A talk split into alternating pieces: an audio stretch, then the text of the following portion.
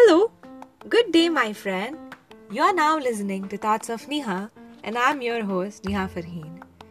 Today I want to talk on the topic Feed Your Feel. What is it all about? I have a short story for you. I hope you enjoy it. There was an old man who said, "My son, there is a battle between two wolves inside us all. One wolf is called evil. It is anger, jealousy, greed, resentment, inferiority, lies and ego. The other one is called good. It is joy, peace, love, hope, humility, kindness, empathy and truth."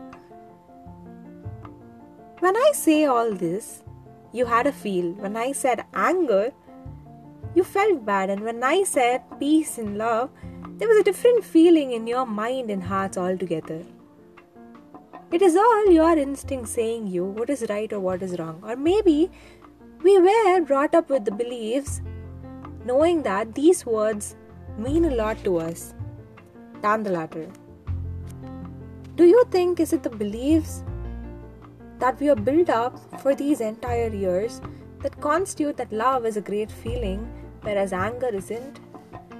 But then, I sometimes think that anger has its own advantage when it's used in the right way. I don't think without anger, India would have got its independence. So anger played a vital role there. And sometimes, even love causes someone to become weak. But then, this boy asks this grandfather that which wolf wins? Who's the winner after all? When there is evil and when there is good, who wins? You know what? The reply is really simple. You know what wins? It is the one that you feed. It is the one that you believe in. It is the one that you think that this is the winner. I think this is my step. It's probably the one that you feed. So how do you think you have to feed your feeling? It's all about cultivating it naturally. And how does that happen? By practicing it. If you want to become the most lovable person in this world, I think you have to practice the amount of love that you give to others. If you want to become the most humble person ever, it's probably that you are supposed to practice humility and kindness with the people that you meet or with the people that you speak or behave with, because in return they'll also give you the same amount of love, empathy and kindness.